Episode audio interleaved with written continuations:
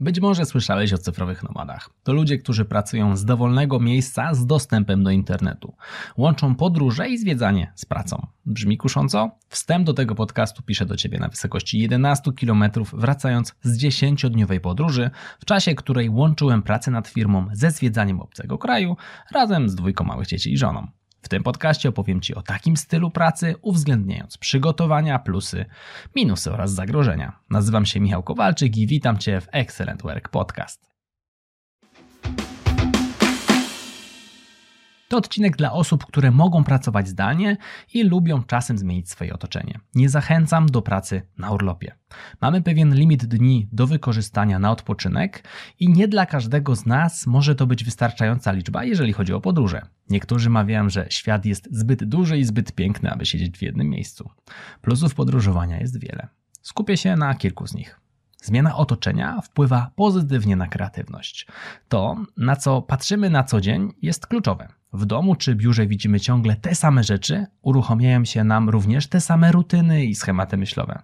Praca na wyjeździe pozwala sięgnąć do zupełnie nowych pokładów kreatywności. Kolejnym plusem jest wydłużenie poczucia życia. Jeśli tydzień jest podobny do tygodnia, a miesiąc do miesiąca, percepcja upływu czasu się zatraca i zdaje nam się, że płynie on znacznie szybciej niż faktycznie. Sposobem na wyhamowanie tego uczucia jest właśnie częsta zmiana otoczenia, które wymusza na nas tworzenie nowych rutyn. W skrócie, można żyć tyle samo, a w poczuciu jednak jakby nieco dłużej.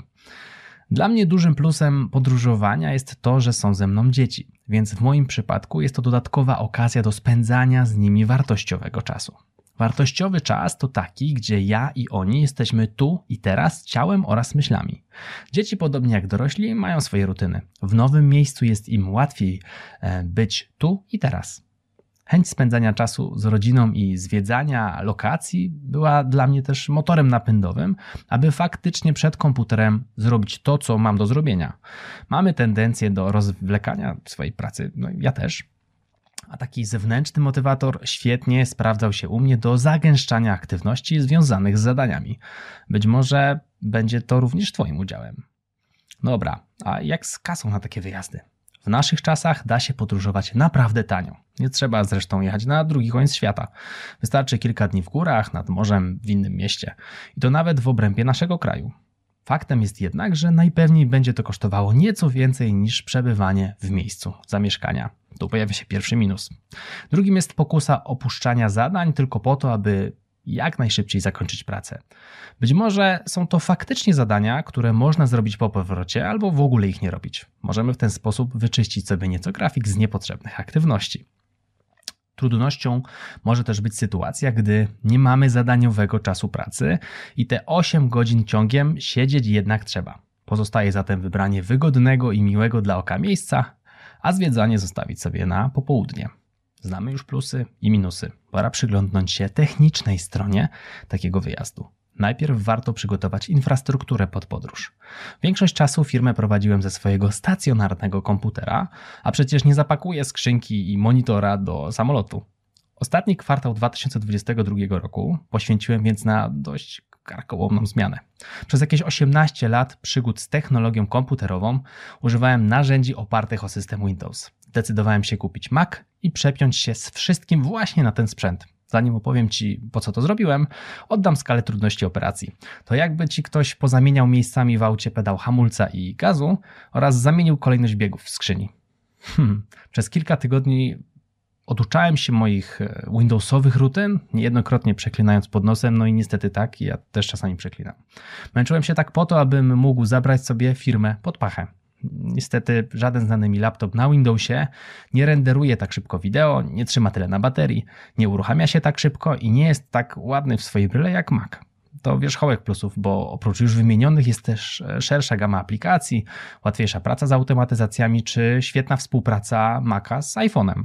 Co do tego ostatniego punktu, na przykład są wspólne skróty na obu urządzeniach. Gdy wpiszę hasło do Wi-Fi na jednym urządzeniu, drugi o tym wie i nie muszę wpisywać drugi raz. Czy gdy coś kopiuję na telefonie, mogę to wkleić na komputer i w drugą stronę też. To oczywiście mm, pierwsze z brzegu małe rzeczy, które w ekosystemie Apple pomagają mi, a jest ich tam setki. Wielokrotnie wspominam, małe rzeczy w skali lat robią miesiące oszczędności. No i najważniejsze, e, niestety ekipa od Jabłka nie płaci mi za promocję, a szkoda. Windows natomiast znacznie lepiej spisuje się do pracy z Excelem, dlatego emuluję go sobie na Mac. Emuluję to znaczy, że mam też Windowsa na Macu w takim okienku osobnym. Więc komputer mamy, pytanie co z nagrywaniem? Przecież no nie spakuję całego studio do samolotu. No i się zgadza. Do prowadzenia live wystarczyłby mi w zasadzie tylko mikrofon, no bo głównie to screencast, czyli pokazuje swój ekran, ale po prostu pominąłem tego typu aktywność na wyjeździe. Pozostałe treści jak podcast czy rolki nagrałem z wyprzedzeniem. Charakterystyka mojej pracy wymaga faktycznie tego dodatkowego sprzętu, jakim jest w zasadzie studio. Ale tak nie musi być w Twoim przypadku. Praca w biurze często wiąże się z posiadaniem w zasadzie laptopa, e, no i to jest jedyny wymóg. Być może są też aktywności, które możesz wykonać z wyprzedzeniem, aby już na wyjeździe mieć nieco więcej przestrzeni dla siebie. Koniecznie je zrób w domu. Przy wyborze lokalizacji nie zapomnij zapytać o dostęp do dobrej jakości Wi-Fi. Takie 20 MB na sekundę powinny być wystarczające, o ile oczywiście nie przerzucasz zawodowo dużych plików, czyli jakaś branża graficzna czy, czy wideo. Pamiętaj też, e, aby oprócz prędkości pobierania sprawdzić tą dotyczącą wysyłania, bo to ona wpływa na to, jak szybko przekazujesz dane w świat. Tutaj powiedzmy około 5 MB na sekundę to jest takie absolutne minimum, im więcej oczywiście, tym lepiej. No i na koniec ważna gwiazdka. Praca na wyjeździe w przestrzeni kreatywnej będzie sprawdzać się naprawdę dobrze, ale są oczywiście ograniczenia. W moim przypadku w biurze jestem w stanie załatwić w zasadzie no, każde zadanie. Na wyjeździe wiele, ale to nadal nie jest 100%. E, podróż nadaje mi pewne limity, no ale ma inne plusy, które te limity przykrywają. Pamiętaj o tym, jeśli chcesz kilka dni popracować w podróży. Na wyjeździe, w wolnych chwilach, na pewno da się też uczyć Excela, na przykład na lotnisku. Jeśli chcesz podnieść swoje kompetencje z zakresu obsługi tabel przestawnych Excela, sprawdź kurs pod linkiem www.przestawny.pl. Link oczywiście w opisie. To był Excellent Work Podcast. Jeśli podobał Ci się ten odcinek, wyślij go proszę do jednej osoby. Mówił dla Ciebie Michał Kowalczyk. Do zobaczenia i do usłyszenia w następnym odcinku. Trzymaj się, hej!